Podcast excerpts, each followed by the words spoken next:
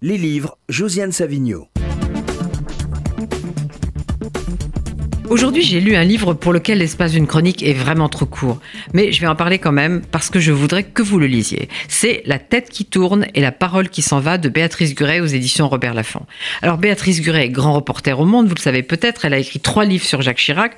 Et je pense qu'elle n'avait pas l'intention d'écrire un jour un livre personnel. C'est son éditeur qui l'a incité et il a eu raison. Il se trouve que ses deux parents, Pierre et Lily, ont eu tous les deux la maladie d'Alzheimer. Ça n'a pas été diagnostiqué tout de suite, comme souvent, mais les premiers troubles sont pas visibles, sont apparus vers 2013, disons à l'été 2013, qui a été difficile.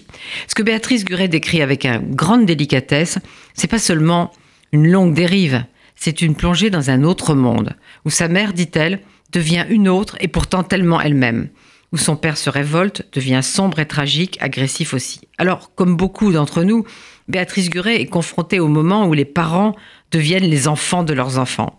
Et elle ajoute, cette vertigineuse inversion ne m'apparaît pas immédiatement avec toutes ses conséquences. Ce que j'aime beaucoup dans ce livre, c'est que c'est un combat pour la vie, pour tenter de préserver aux parents une vraie vie, euh, d'essayer de qu'ils ne finissent pas enfermés.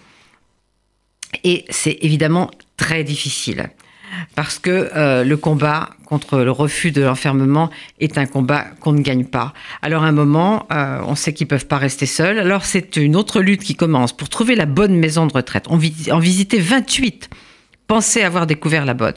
Alors je vais vous passer tous les détails sur les EHPAD. Je pense que vous en avez beaucoup entendu parler puisqu'on a entendu parler récemment dans toute la presse. Je vais juste citer la phrase de Béatrice Guret qui dit tout. L'EHPAD est le sport de combat d'une société capitaliste vieillissante. Mais EHPAD ou pas, la lutte pour la vie continue. Et c'est ce qui rend ce livre émouvant et pas du tout déprimant. Pierre, le père, meurt le premier. Lily pense qu'il est encore vivant, donc elle vit dans une espèce de rêve avec lui. Et puis pour l'anniversaire de ses 83 ans, elle se souvient d'un verre de ronsard et elle dit Cueillez dès aujourd'hui les roses de la vie. Et c'est ce qui anime ce beau livre de Béatrice Guret, dont je vous rappelle le titre La tête qui tourne et la parole qui s'en va chez Robert Laffont. Donc c'est la vie, même quand elle est en train de sombrer dans un étrange chaos.